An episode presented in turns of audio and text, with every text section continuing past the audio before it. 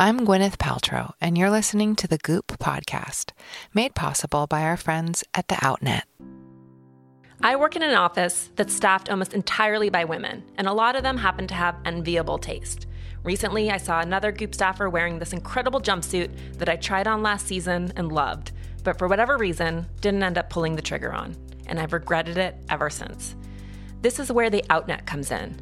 Their virtual shelves are stocked with gems from previous seasons from over 350 designer brands, so I can find that special piece that got away. I also don't have to worry about breaking the bank because pieces on the Outnet are up to 75% off retail prices. Check out their collection at theoutnet.com and just enter Goop at checkout to get an extra 20% off your next purchase. To see the fine print, head to www.theoutnet.com backslash Goop.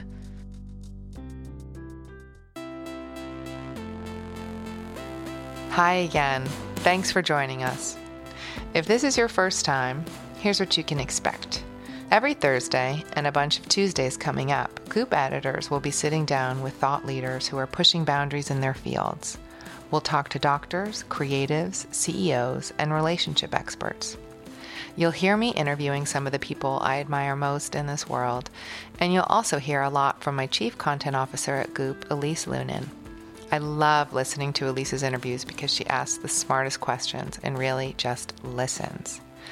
Today, we have our last episode in a three part special on mental health. Our guest today is Srini Pillay. He's a Harvard trained psychiatrist, a brain imaging researcher, and the author of Tinker, Dabble, Doodle, Try Unlock the Power of the Unfocused Mind. As CEO of Neuro Business Group, he helps leaders understand how to manage risk and harness creativity. Srini is really a renaissance man, and he's one of the most fascinating people we've worked with at Goop. Elise went to Boston to talk to him about how we can better tap into our mind's full potential. Our education system has made us feel reliant on external knowledge to judge our smartness by. And and the truth is, while external knowledge is interesting, most knowledge gets internalized when it's useful, so it's internal anyway. But I believe that every human being is endowed with a brilliance that is not accessed sufficiently because it is disturbed or distracted by this, this idea of I have to know. And now, here are Srini and Elise. So, Srini, thank you for being here. And um, thanks for giving me permission to play video games and solitaire and wander around the office aimlessly. For those who are unfamiliar with your work, your last book was about sort of the unfo- I guess it's your first book too. So, the unfocused mind, the power of the unfocused mind. Yeah, no, it's it is my last book. I, I wrote a few before that. Um, the which was so Life Unlocked was the first book and okay. fear, overcoming fear and then about brains and business and the science behind the law of attraction. But Tinker Dabble Doodle Try was close to my heart, which is, I think, what you're picking up. And and it was because I had just for so long, you know, in working both with patients and with with executive clients, had noticed that everyone's so obsessed with talking about how much they focus. Yeah but that in reality it's not just focus that matters it's also unfocus. Mm-hmm. because the brain has a, what i call a cognitive rhythm and most people live their days with focus focus focus fatigue and then they're out of it.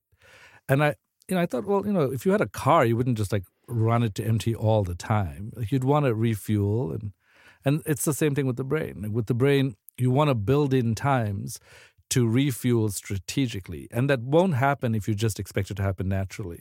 And I thought, well, why not share this with the world, you know, mm-hmm. that the brain operates that way and that there are ways to do that. And I, I myself had a personal experience, which um, I had many personal experiences like this, but one of them really sticks out for me in my mind, which was when I when I got to Harvard, you know, I'm originally from South Africa, so I was sort of like what my friends would call like a like uh, too eager immigrant. I was like, I had to prove myself. I was like on the units longer than anybody else. I saw, went to every didactic. I, you know, I wanted to. I, I was like, you know, I got to prove myself. And so at at the end of my first quarter, I thought this feedback's going to be awesome because I I did everything. I and so the first feedback I got was like, you know, clearly you know more information than anyone else in your class. Like we're really impressed by that, and that's great. but we're very worried about you. And I was like, what are you worried about? And they were like, well, you don't take time off to go to Walden for a swim. We don't see you sitting on the park benches talking to your colleagues. You go to 100% of your didactics. It shows no discernment. Like we, uh, we're really worried because we're not here to develop robotic thinkers. We want to develop people who are going to change the world. And you are never going to change the world if you don't build in these periods of unfocus into your life. It's interesting just knowing you and looking at you, and, and not everyone can see you, but the idea of you having no discernment is kind of hilarious in the way that you now express yourself, particularly through fashion. It's true. It is like you talk about it as focus addiction, but this idea, I think, that we need to be eternally productive, no wasted minute, completely overscheduled and that somehow taking breaks or daydreaming or playing solitaire which is what my my what I would have called my Achilles heel but now I know is my my um, superpower is lazy or unproductive or something to be ashamed of but that it's actually essential. So like can you explain what the DMN is? Sure so just to your initial point, which I think is is interesting. So when I say to people, I'm gonna I'm gonna teach you strategic ways to unfocus. People are like, I don't you crazy. like like I unfocus is my issue. I don't know how to focus. And right. so I would say actually what you don't know is that you spend 46.9% of your day daydreaming ineffectively. And so that's what studies have shown that we all spend that time daydreaming ineffectively. So why not learn how to do that effectively? And the DMN, the default mode network, which we used to think of as the do mostly nothing network, because we were like, it only comes on when you stop focusing, is actually a part of your brain that consumes a lot of energy at rest. So when you are at rest, your brain just occupies 2% of your body's volume, but it's a pretty greedy organ. It mm-hmm. eats up like 20% of your body's energy at rest. Mm. And focus adds just another 5%. And that's because when your brain is at rest, the DMN is, starts to be active. And when it's active, it starts putting together many of the puzzle pieces that you collected. So people who spend their whole days focusing are collecting lots of puzzle pieces. But if you don't build unfocus into your day, you're not building in time for your brain to put these puzzle pieces together. Mm. And the DMN is the circuit that does that amongst other things. It's it's also a very magical kind of time circuit. You know, mm. it collects memories from the past. It can help your mind wander and it can also be a crystal ball. It is that circuit that is actually instrumental in making predictions as well. It's so fascinating too. I think this you talk to, and I'm assuming this is the DMN, but how the conscious brain can process 60 bits per second and the unconscious brain can process 11 million bits per second, which is staggering. So essentially, it's like it's doing the work for us that we think that we need to do ourselves. Yeah, absolutely. I mean, I think one of the biggest uh, issues I have with the way we talk about thinking, like every time somebody asks me, to write something. They're like, "Oh, give us some three practical takeaways," or, and uh, and I'm like, "I'll give you the takeaways, but can we put this in context?" Which is that the takeaways only matter if the person, the whole person, the the conscious and unconscious person, is invested in that takeaway, mm-hmm. because the reality is that people debate this exact figure, but I think approximately ninety percent of brain function is outside of conscious awareness. Mm. You know, companies, for example, will hire people like me to teach people conscious strategies with 100% of their budgets. And I'm like, wait a minute, you're spending 100% of your money, like trying to leverage 10% of the brain's function. Why don't we build programs that stimulate the unconscious? Mm-hmm. So the unconscious is incredibly important. There are ways in which we can access the unconscious. There are particular things that can stimulate the unconscious it's not the only way to talk about a brain as it, as being conscious and unconscious. Believe it or not, some people argue about this, but but I think a lot of people would say that it, it's incontrovertible that a large amount of information is proce- is processed outside of conscious awareness, and the DMN is one of those circuits we can learn how to how to stimulate that can actually get to some of these unconscious places Mm-hmm. that that we don't ordinarily get to with purely focused work. And so it's essentially getting out of your own way and letting it, whether it's sleep or breaks, like that's the that's where the creative problem solving happens. That's where you're making connections. That's where you're forming breakthroughs. Yeah, you know, I mean, a, a lot of people think a lot of important breakthroughs have come through focus only, mm-hmm. but if you think about some of some important inventions and creations of our time, right? Think about Albert Einstein. When he describes how he discovered the theory of relativity, he says it was a musical perception. Mm. He doesn't say it was a result of my focus on mathematics and physics. If you look at Steve Jobs' statements, he has said, you cannot join the dots moving forwards. You can only join them backwards. So in life, in his words, he said, you've got to use something else, like gut, karma, destiny, whatever. That there's some other forward moving force that takes us somewhere. If you look at um, Jeff Bezos recently, when somebody said to him, well, how did you make your decision about the new places for Amazon? He said, we collected a lot of data and then we'll make the final decision intuitively. Yeah. You know, so there, there are a lot of people who I think recognize that intuition, the unconscious, this is an intelligence we really need to access. Bernie Arnault, the CEO of, of LVMH, Louis Vuitton, actually does speaks about holding these focus groups and then and then they they take the opinions and they they do or don't follow them. They don't just follow them because they collected the data. They had a perfume in one of their sub brands called J'adore, and when they held a focus group, J'adore, the people the people were like, eh, you know, the perfume's not that great, but they decided to go with it anyway. And when they did, it became the third largest selling perfume in the world. So I pay attention a lot, I think, to my own intuition. I never think, as I said to you earlier, I never think I'm right about something. But I think intuition is a hypothesis that cannot always be immediately justified with rational thought.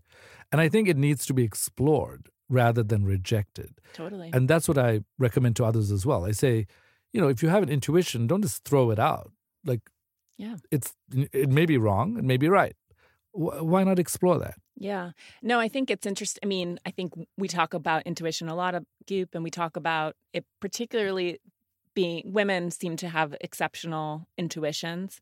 And so I think it, there's a perception that it's some sort of soft skill or it's irrelevant versus the hard matter of the brain, right? But Yeah. I think women intuitively know, as you're saying, that it's actually far more powerful than what's already present. Yeah, absolutely. I mean, intuition is really not that soft. Uh, You know, uh, intuition is essentially so. There are a lot of theories about what intuition is. One of the one of the leading theories um, that was actually published in, in Nature last year was the whole idea that intuition is the brain's response to subtle changes in physiology. So, you know, if you're standing around a creep, but there's no evidence that that person's a creep, and you suddenly are like, oh, I, I don't like that person. You know, it's it's because your heart rate's changed a little, and maybe your body's sweating a little more, and maybe your breath has changed, and your brain picks this up, and it takes it to the insula, where where all this gut feeling is detected, and then it sends it back up to the cortex where it gets processed. So what people do is they when it reaches the insula, a lot of people are like, eh, there's no rationale. I'll just drop this intuition. Why do I think that there's no evidence for this? As opposed to there is no evidence for this, but I'll you know I'll keep it on as a hypothesis. I think if we all thought of ourselves as scientists mm-hmm. in our relationships, in the work we do, we will become explorers of the hypotheses that we sense. And I think what, what you're saying about women is true in that they are complex information integrators. Mm-hmm. Right? They they they pick up a lot of different variables and a lot of subtle variables, and then they integrate this information. Now this relates to another concept, which is the degree of empathy. So pretty much I won't keep on saying this, but pretty much everything and its opposite is true in, in the world. And I, I both believe and don't believe We're giving I'm people saying. concrete Yeah. answers right now, not everything and nothing. No, but I'm, I'm just saying. So I won't go back to that construct. But if you could just remember that, Okay. um, then I'll start saying some very definitive things. But the it, in our brain there are mirror neurons, and uh, these mirror neurons can reflect somebody else's actions. If you move your hand, my brain will act as if I'm moving my hand.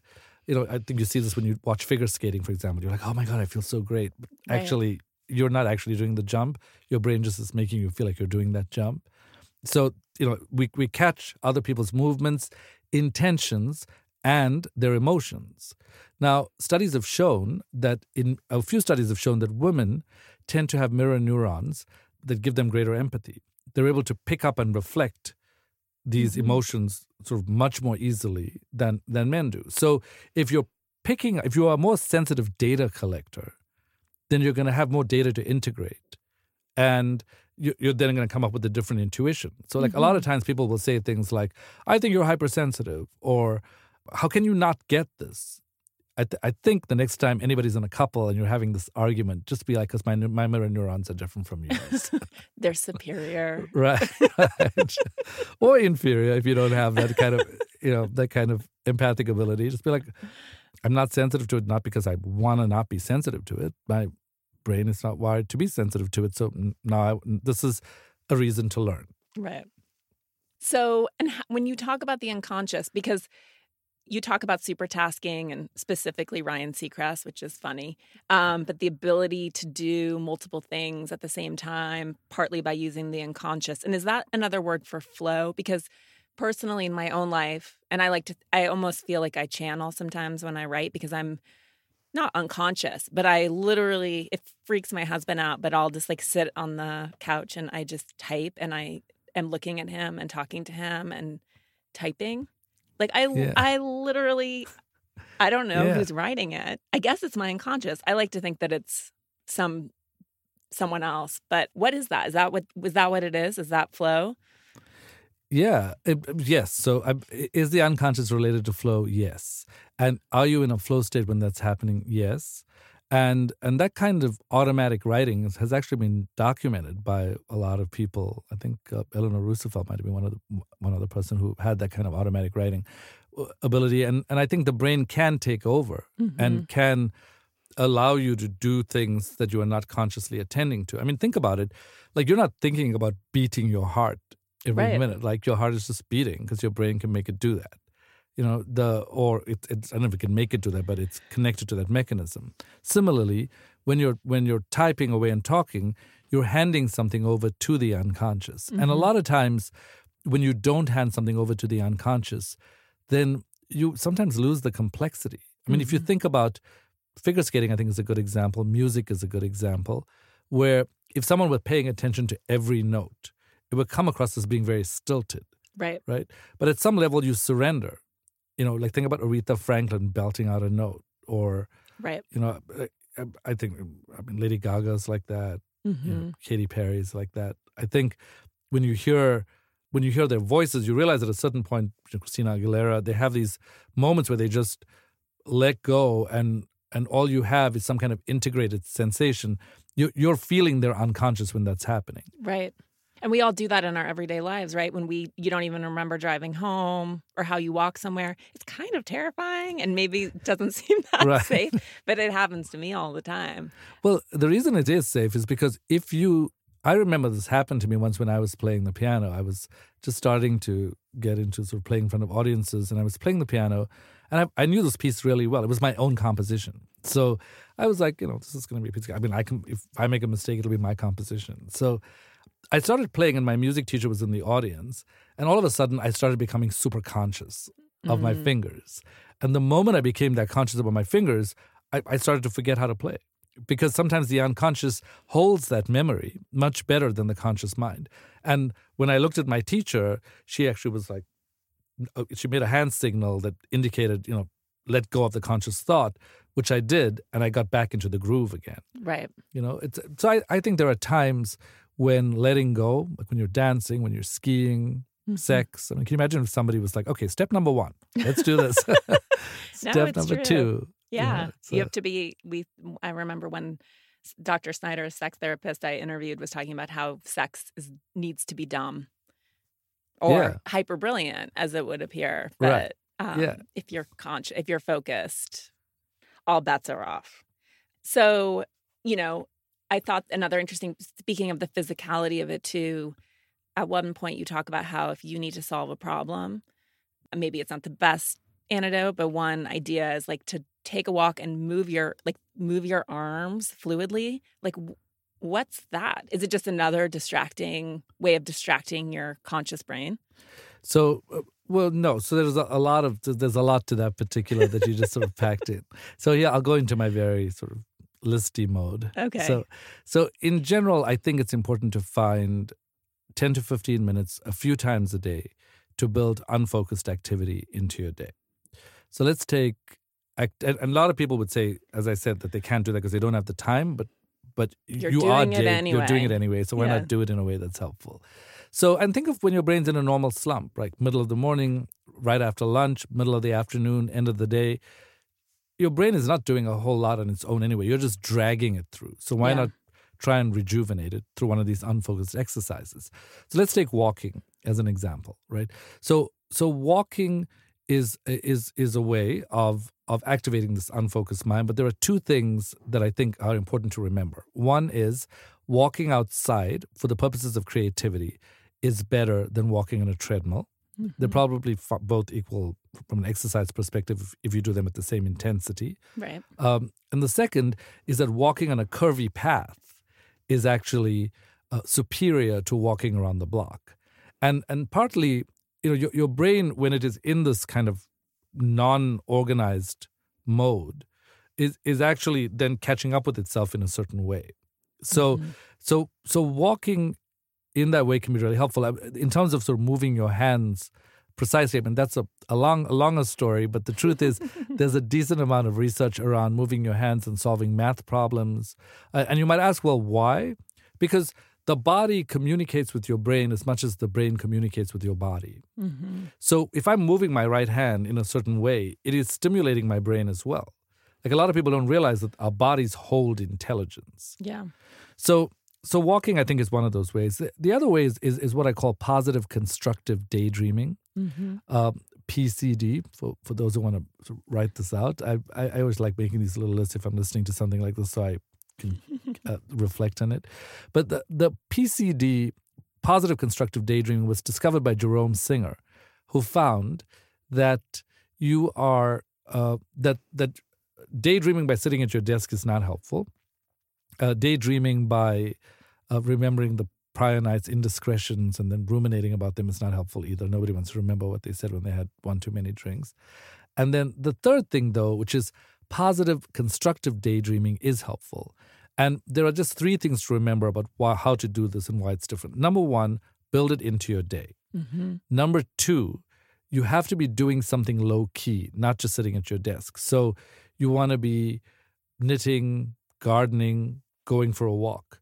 And number three, you just let your mind off its leash and it starts wondering about positive, wishful things like lying on a beach or you know running through the woods with your dogs. That when you when you start doing this positive, constructive daydreaming, is another way to become unfocused.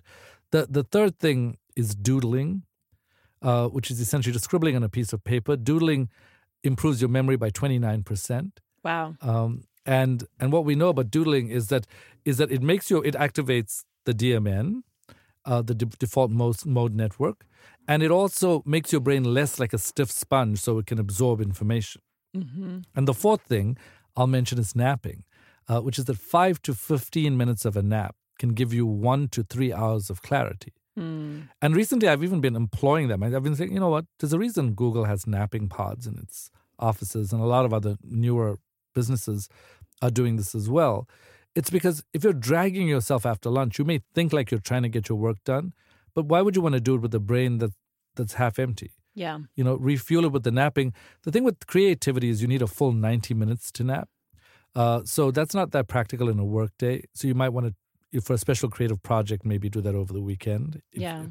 but and too much napping can be bad for your heart because it can offset your sleep cycle that then places of stress in your heart but i, I think positive constructive daydreaming napping uh, and and doodling and and walking are pretty decent ways to fill those 10 to 15 minutes so that you can begin to unfocus to develop a, a much better cognitive rhythm Yeah.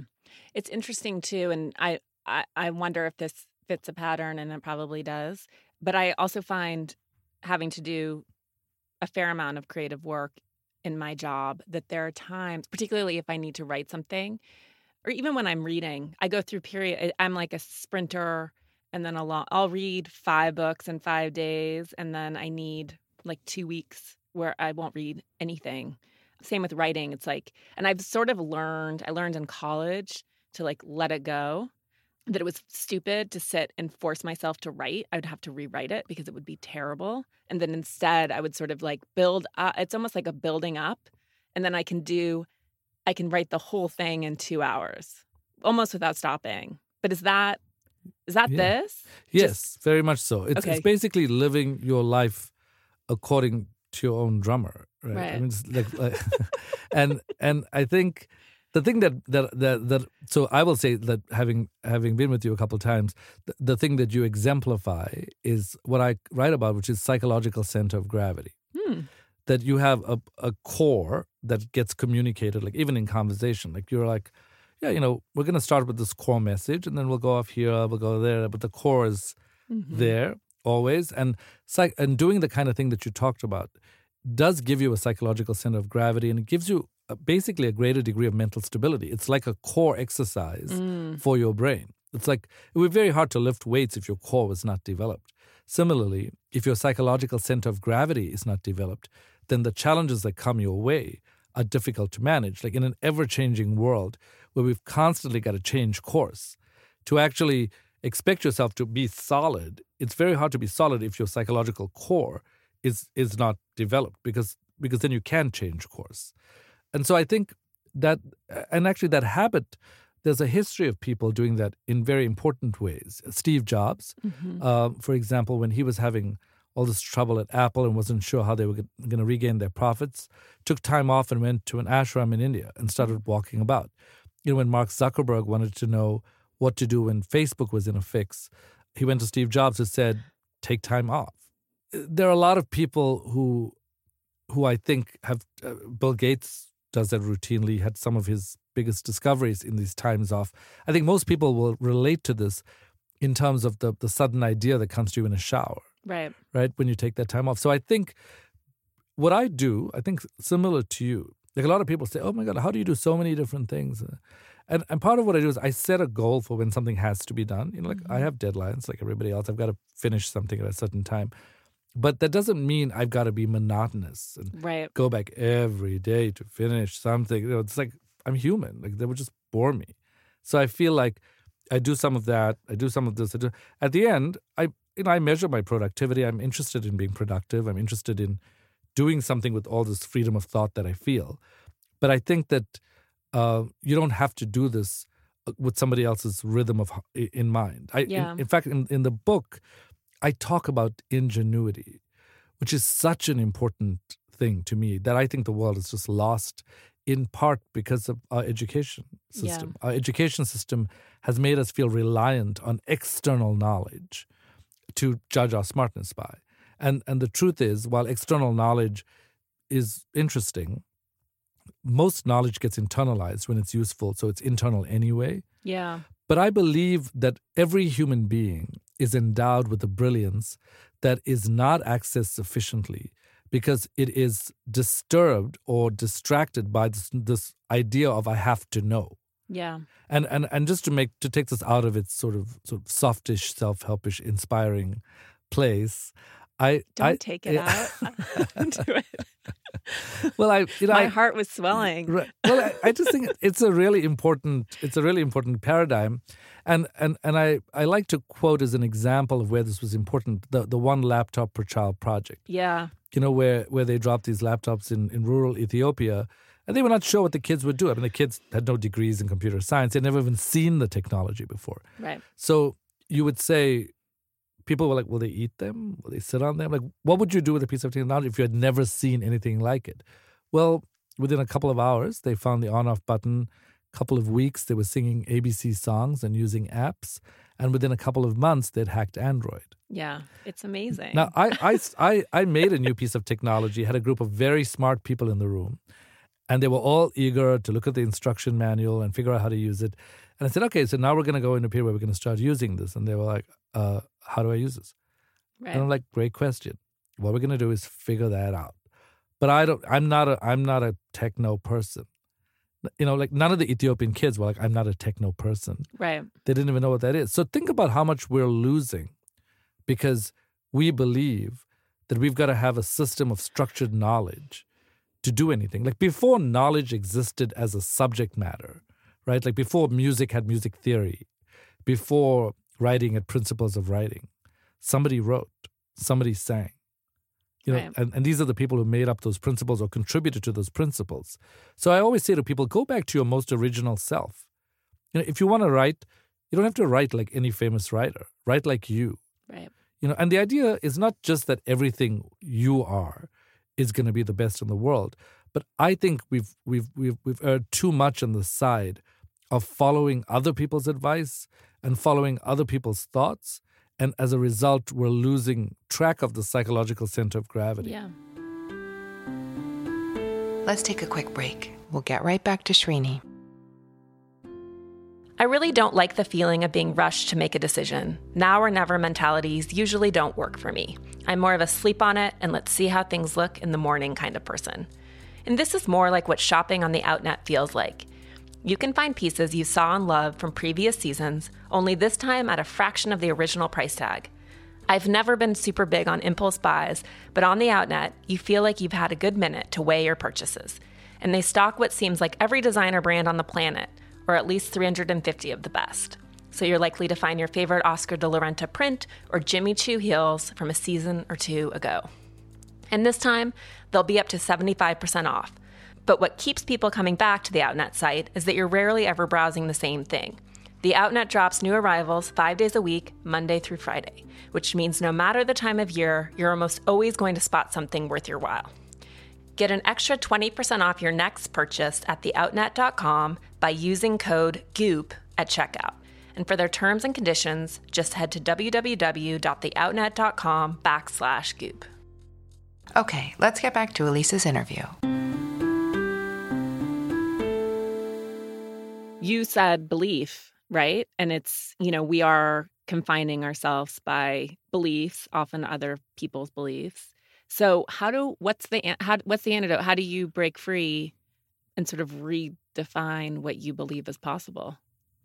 Yeah, I mean this this is a topic that's close to my heart. I, I call it possibility thinking, and whenever I say this, people, you know, very practical people, their eyes gla- glaze over, like, "Oh my God, to start Practical telling." people are boring. Right, right.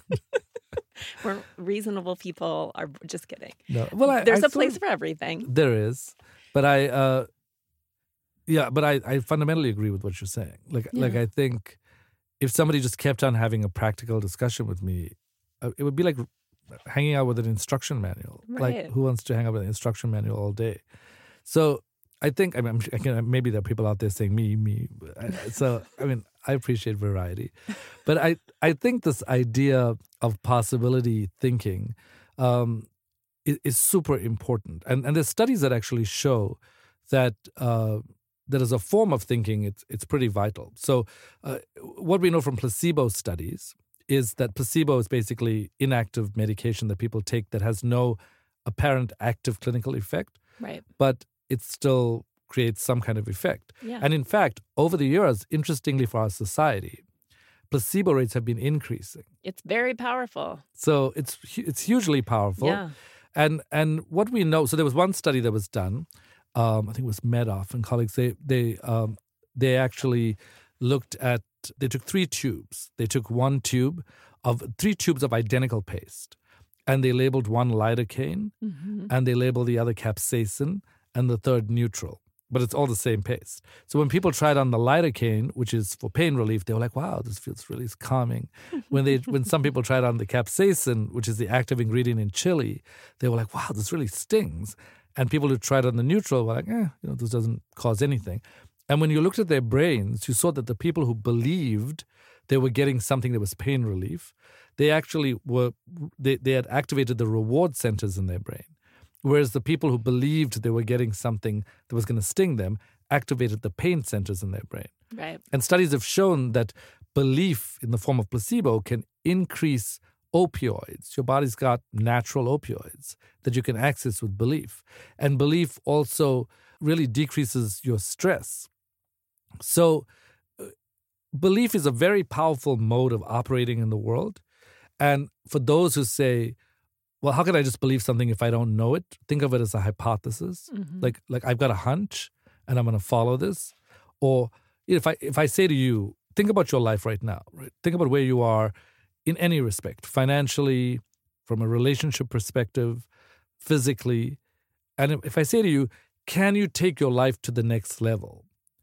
You'll get two varieties of answers. Like one group of people will be like, I really don't care.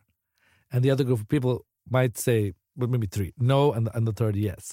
I think that that there are two concepts which we need to be aware of, and it, it's SEO of a different kind and SEM. So SEM is self-esteem maintenance. It's mm. those people who just don't care about taking their lives to the next level. They just want to get through the next day.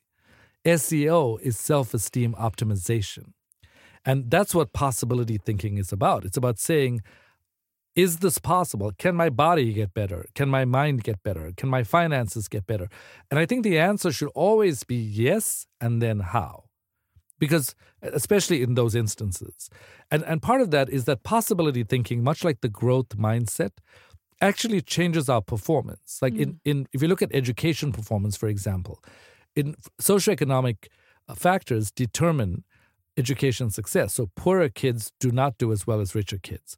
But if you teach growth mindset to to to poorer kids, their education goes up to the same level mm. just by believing that it's possible. And when you look in the brain, possibility thinking, this growth mindset mentality, improves control. You know, because now you're not walking through sludge in your brain.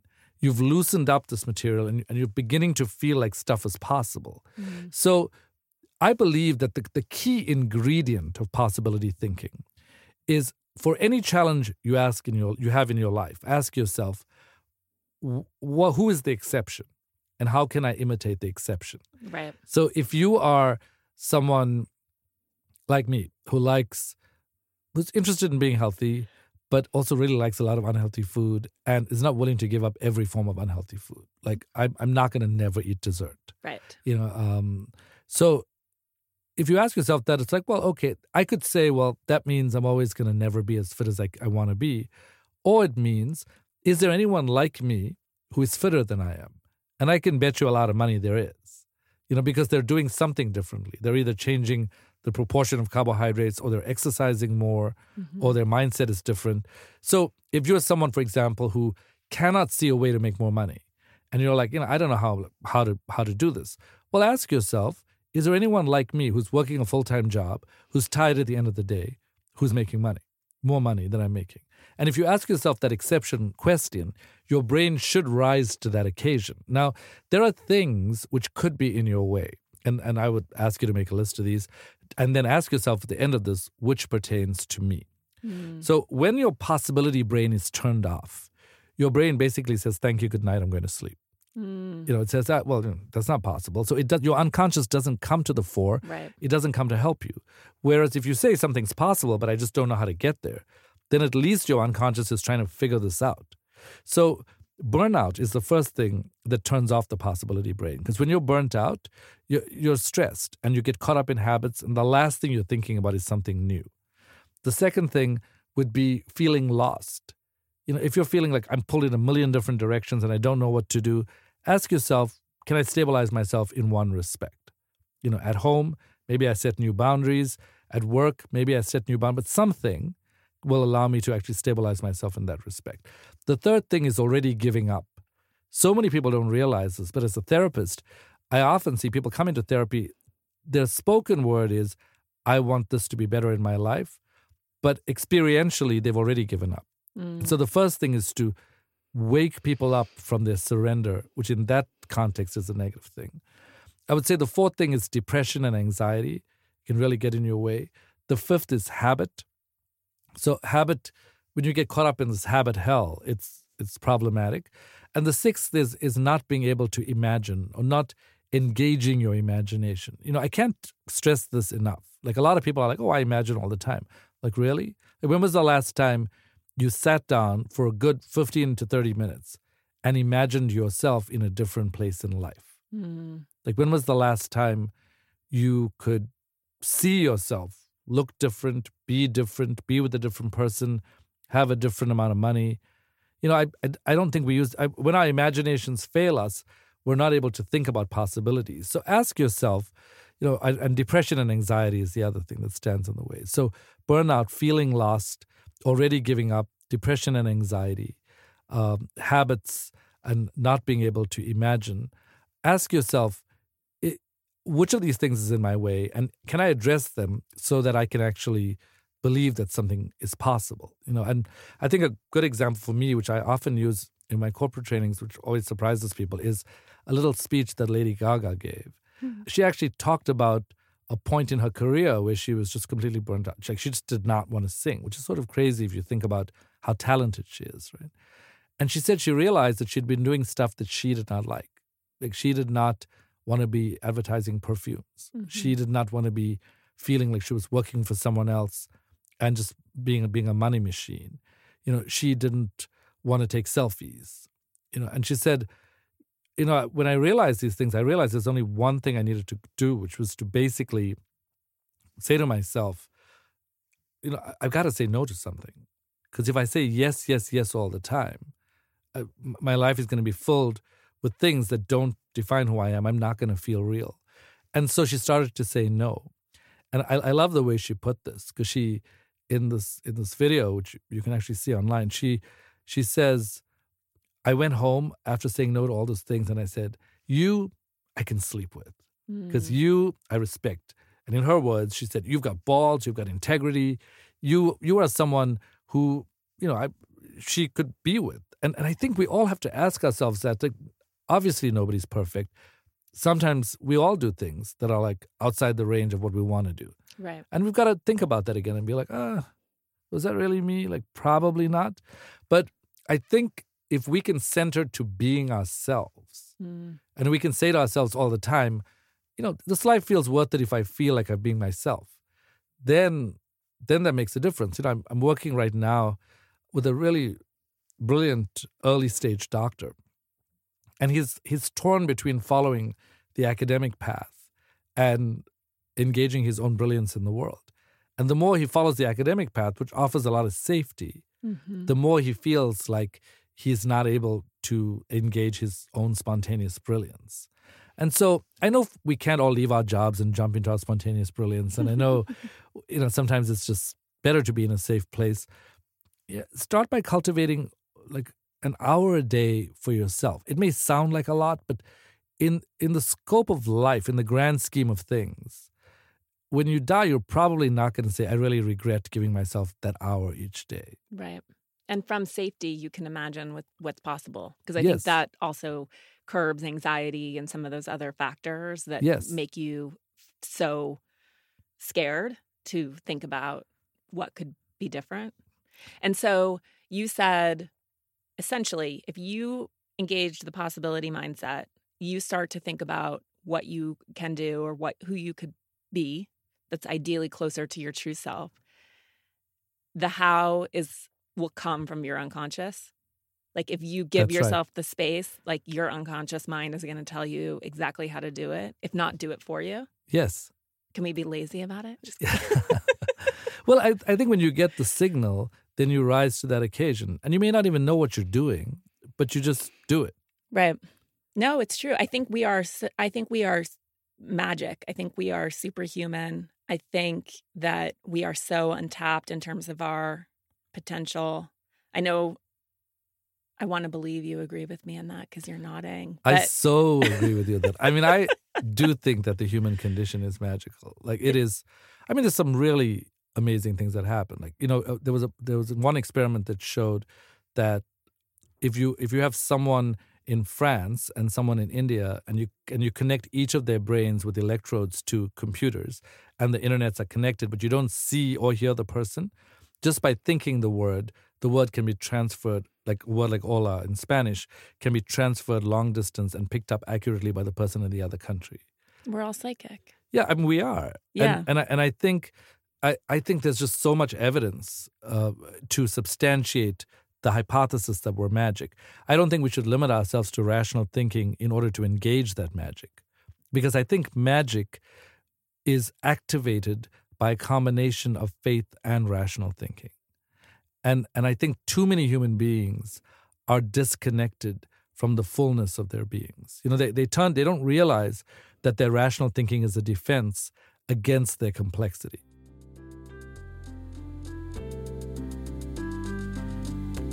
Thanks for tuning in to Elise's conversation with Dr. Srini Pillay.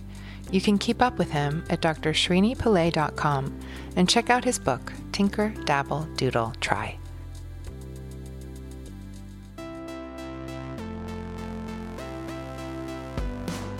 That's it for this episode of the Goop Podcast. If you have a chance, please rate, review, and let us know what you think. To keep up with new episodes, just hit subscribe. And don't forget to tell your friends. For more info, check out goop.com slash the podcast. See you soon.